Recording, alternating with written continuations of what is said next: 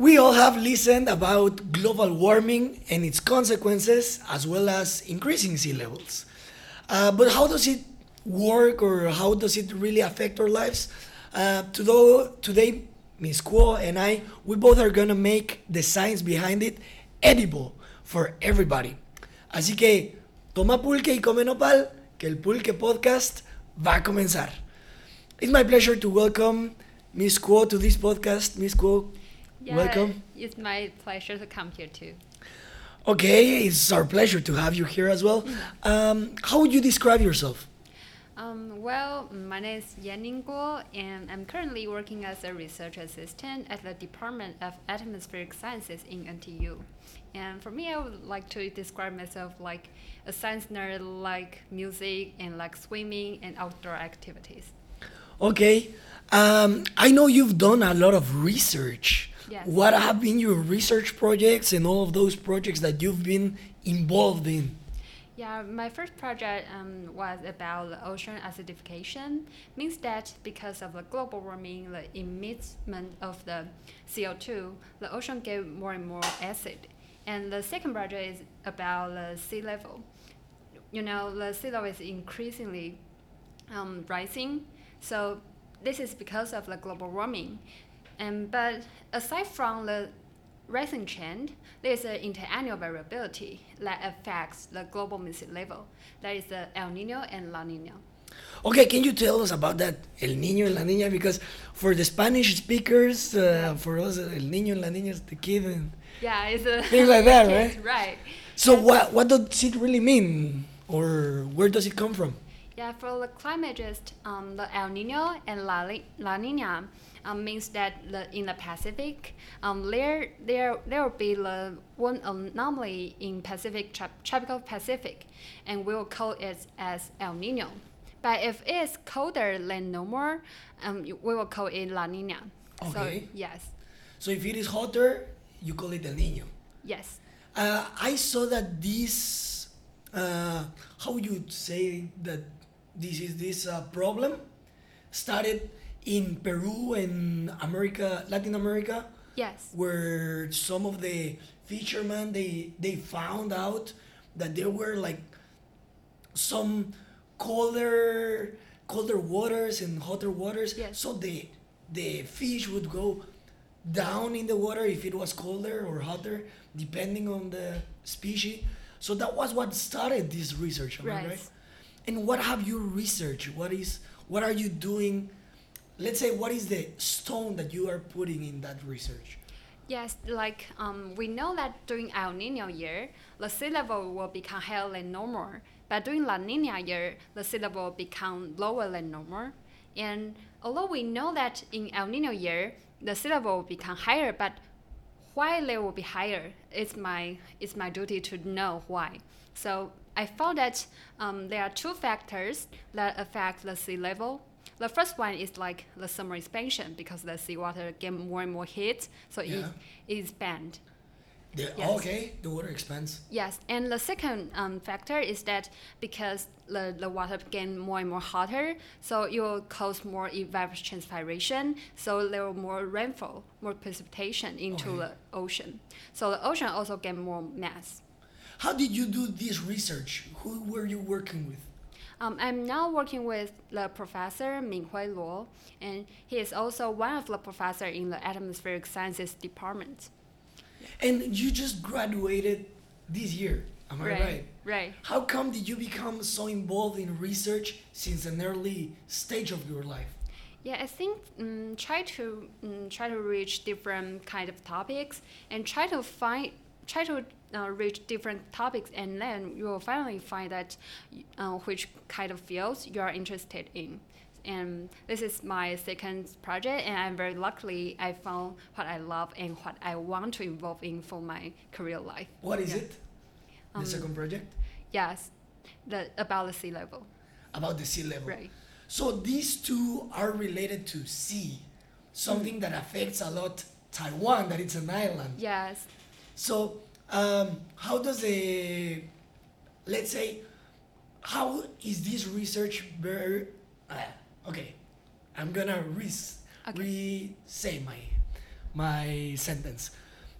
This research involves all Asia, right? Because in Asia it's mainly like islands and things like that. Yes. So this is very interesting. Have you researched about which, um, let's say, which areas of Asia would be under the water in the future or something like that? Um, well, mm, okay, for example, um, like the El Nino and La Nina, during the transition from an El Nino to a La Nina, the sea level near Taiwan will have a sixty centimeter differences. It's very large, like... sixty centimeter, we're talking about this. Right. So all the all the beach right. would be gone, right? Right.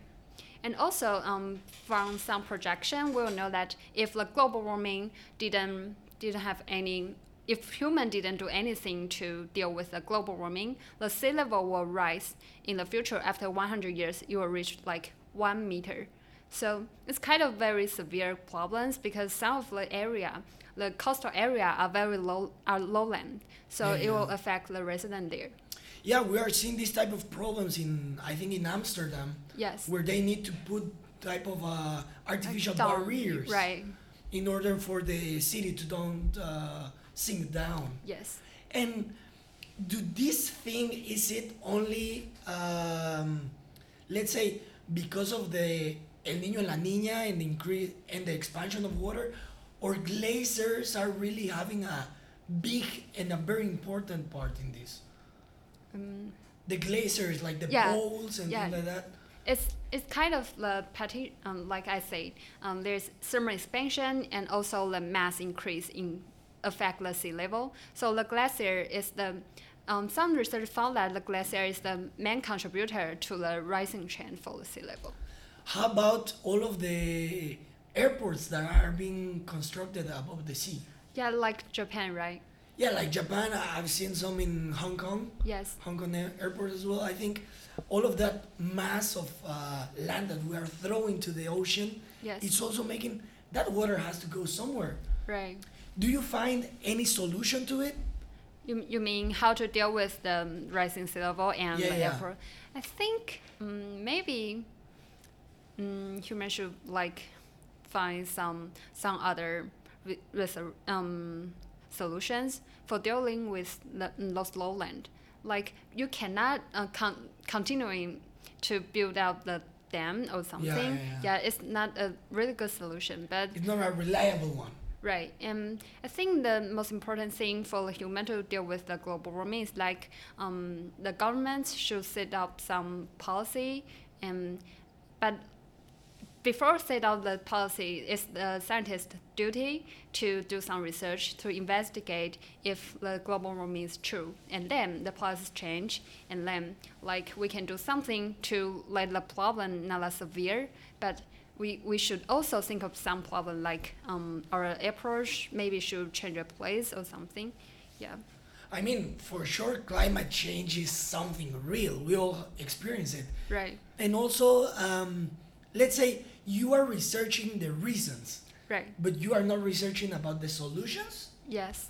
Okay, and um, which, for these reasons, uh, El Niño and La Niña can also affect some other parts of our life, such as the rainfall. Right. We saw a very dry, uh, let's say, season yes. here in Taiwan. Yes. Do you do you know about other side effects of El Niño and La Niña?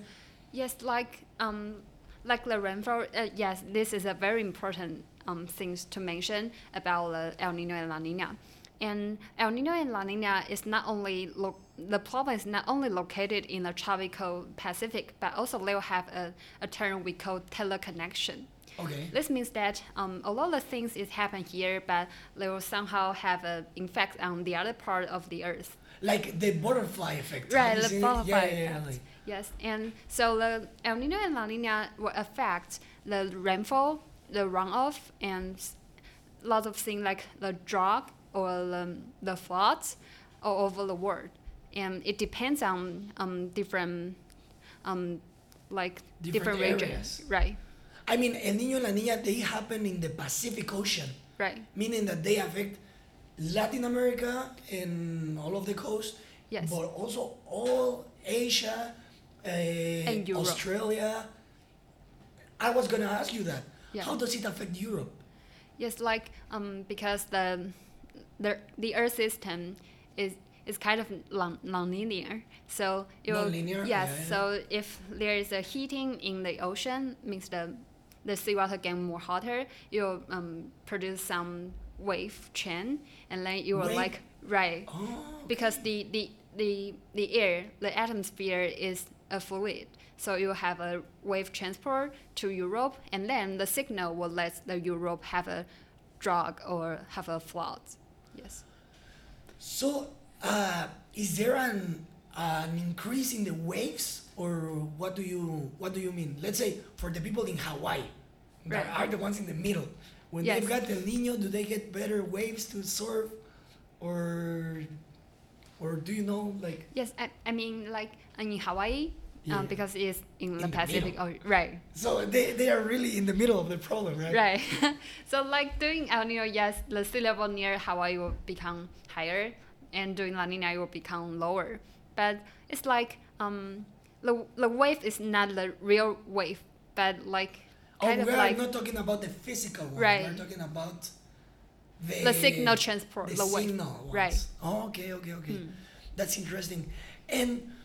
For the sea level, you just said that around uh, one hundred years, yes. it's going to be way worse. Uh, I researched about different types of uh, case scenarios. Yes. Where the extreme, like the worst case scenario, is where the sea level rises two meters. Yes. And the normal one or low one is around half meter. Right. So... What can what do you think that we can do in order to avoid those problems? Yes, I think that a, a lot of future projection shows um, shows these results, but it yeah, still I have an uncertainty, right? So the the scientists doing a different scenario is because they want to um, let the people know that there is an uncertainty, and if you change some uh, situation, if you do something to deal with it, it will have a different outcome. So I think that um, yes, it's. Um, back to the same problems. The things I'm now devoting myself to do is to try to let people know that, oh, if we didn't do something, you will have this kind of outcome. But the thing I think could um, like the situation become better is is is depend on the governments, and it's depend on like you to promote this co- kind of concept to the public. So I think that for all humans to have a sense about the environmental education is very important. Yeah, and let's say, as I just said, like the extreme part, it's two meters. Right. And the normal one would be half a meter. Yes. The mean one would be around one meter and twenty-five, let's right. say. And uh, the, I mean, the mean one would be without the humans. No, the lower one. Yes. Would be with humans lowering all of the, all of these. Uh, activities, global right. warming, all of this activity. So what personal things are you doing in order to reduce it? Yes, for me, I think personal activities like mm. let's say um, myself, I love I love plants, so I've got a lot of plants in my yes. near my that's so cute. I don't know but I like them, you know. mm. I like to have plants, so that's let's say that's my my stone that I put in that, like yeah. to be having a little bit more of these plants contributing to the oxygen production. So yes. what do you do? Um, well, mm, I try to like, yes, I try to reduce my garbage um, production during my during my life, but also I'm now involving some environmental education activities, such as I will Um, for example, the, the ocean acidification, the summer, yeah. um, I work on uh, helping two American um, scientists to translate their teaching plan, and I modify it into a more suitable one for promotion in Taiwan. And I try to use like the speech or to the workshop um, to promote this teaching plan to different um, high school and uh, the elementary school. So I think that um, the thing I'm doing now for devoting myself into solving the global warming problem is try to convey the environmental knowledge to the public and to the students that they will become the future citizens Yeah. Letting everyone, all of those young citizens, to know about the problems they're going to face in the future, yes. right? Okay, and um, for you, like uh, you just said a little bit of your experience. Yes. Can you tell us a, a little bit more of your experience, like in this topic? You just said that you worked in the ocean acidification. Yes. Uh, working as a translator. Yes. With uh, American professors. Which other experiences do you have? I know that you participated in some, uh, some. Okay, you tell us about it. Uh, it's more um, scientific ones. Yeah, yeah, yeah. Okay, yeah. Um, I I also um, went to the United States for summer for doing research, and my research um during that time is also about the global warming, and I found that glo- because of the warming temperature, the atmosphere will contain more water. It means that the future it rainfall will, be will become humid. stronger, right? And the future rainfall will become more stronger because they have more waters. Hmm. Okay, so we are talking about that uh, the global warming is going to be also because of the atmosphere is going to have more amount of water. Yes. And water, water conducts. Uh, I'm going to talk a little bit. Okay. Um, water conducts a little bit more of heat to mm. our bodies than air.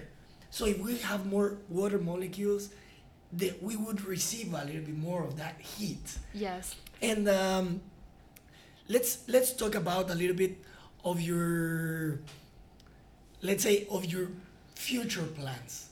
Where do you see yourself like working in?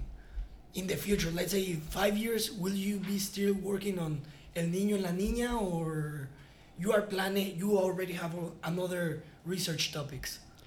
Oh, well, mm, for me, because I'm applying for graduate school now, and for me, I think that um, my most interested in topic is also about the climate variabilities and also the global warming, and especially. Mm, Oh, no, okay. No, you keep on, you keep on. Okay. I'm sorry. Especially, I would like to learn more about the hydrology because the water transport from different reservoirs, from the atmosphere to the land to the ocean, is very important because um, all of us have to use the water, right? For sure. Yes. So this is what I would like to deal with in my future, and also I'm very interested in environmental education because I think the although we have um, more progress on the research. But it's very important to convey those, those your finding to the public to let them know what's the what's new in your field.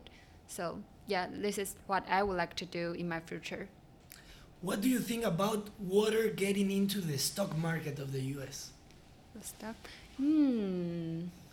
Because right now we are gonna be able to. Okay, not we, right? But some people in the United States, they're going to be able to invest their money in water, such as right now people invest in gold or right. invest in petroleum. What do you think about it? I think it's kind of weird to me because um, all of the human have to use water, but it's not all of the human have to use gold, right? Yeah, so yeah. it will like kind of inequality. It will cause some kind of inequality in, in the humanity, in the community. So I think it's kind of um, tricky. Right, tricky. It's tricky, right? And uh, I will go back a little bit to what you were saying. Okay. You were interested, let's say, in the cycle of water. Right. Right, like going from the oceans to the rivers to the to the um, clouds. So, um, for the let's say the environmental part of it. How do, how is it affected in the, let's say, in the land area yes. here? Like, let's talk about a little bit of the acid rain. Mm. Is it acid because of the atmospheric uh, problems? Or starting from the ocean, it is coming acid, more acidic? I think that the acid rain is bec- mainly because um, it's mainly happened in the city area. Because of the um the how how to say that the emission of some very bad chemical in the atmosphere and the rainfall when when they down to the land they will they will have those chemical in the water. So I think the acid rain problem is basically because of the atmosphere. So there is no possibility that air that oh, here I'm thinking about there that water yes. in the ocean mm. is evaporating in an acidic way? No. Okay. It's it's mainly in the atmosphere. Right. Okay. And um, okay, I think we can take science to one side a little bit. Okay. And I know you are a very good pianist and also a boy player. Can you tell us about that? That's something very interesting, I think. Okay. Um, well, yes, I play the piano for more than like fifteen years. fifteen yes, years. I started learning piano when I, I was very little. And I also love playing the oboe, so I joined the Wind Orchestra in N T U. So, yeah, it's kind of like a way for me to relax and yeah, yeah. you know, continuing to do, do research is kind of boring, so I have to have some refreshing thing for me. Yeah. Refreshing with air. I know you are part of the swimming team, right? Right. Of atmospheric science, and you've won many awards, I think. Yeah. And uh, I think if you play the piano and the oboe, yes, you could play like a. The ending of Earth, you know, in the talking about global warming, things like that. Yeah. Which is which are your favorite songs to play? Mm, my favorite song. It's it's hard to think of one. I love um. It's a wind ensemble song. Um, it called um Aurora. It's it's a Aurora. Phenomena, right? Aurora. I yeah. love that song. And um. Do you find other research partners who play the piano or instrument, something like that? You mean in N T U? Uh, in all or, your... Okay, I, I have met... All your net, let's say. Yes, okay. I have met um, um, chemical uh, oceanographer. Um, he was a prof- he is a professor in Florida. Yeah. And he plays saxophone. And he'll chat, because he is a... Uh, yeah. I yeah, I know you play saxophone. Yikes. Yes, and he's pretty cool. He because he played the saxophone and he traveled around the world because he's an oceanographer, right? And when he visits each city, he'll find some bars or some music bars, and he will perform his saxophone in the in the bar in the city he visits. Kind of crazy person, and I would like to become kind of like like him. A researcher. You, have you imagined a bar saying like, "Hello everybody, today we welcome Yaning researcher, Miss Yaning, Miss Kuo." Right. um, to this stage, for her to sing, no, to play. Yeah. Uh, the end of the world because of sea level increasing sea levels. Right. That would be great. Right. Okay, uh, so I think uh, this podcast will be will be over right now. Thank you very much for accepting the invitation, yeah. And I hope to have you as a guest in the in the future. Yeah, thank you for inviting. I'm very enjoyed today, and yeah, see ya. Okay, see you next time, and we out. Goodbye. Okay. Thanks. I'm so nervous. No, no worries.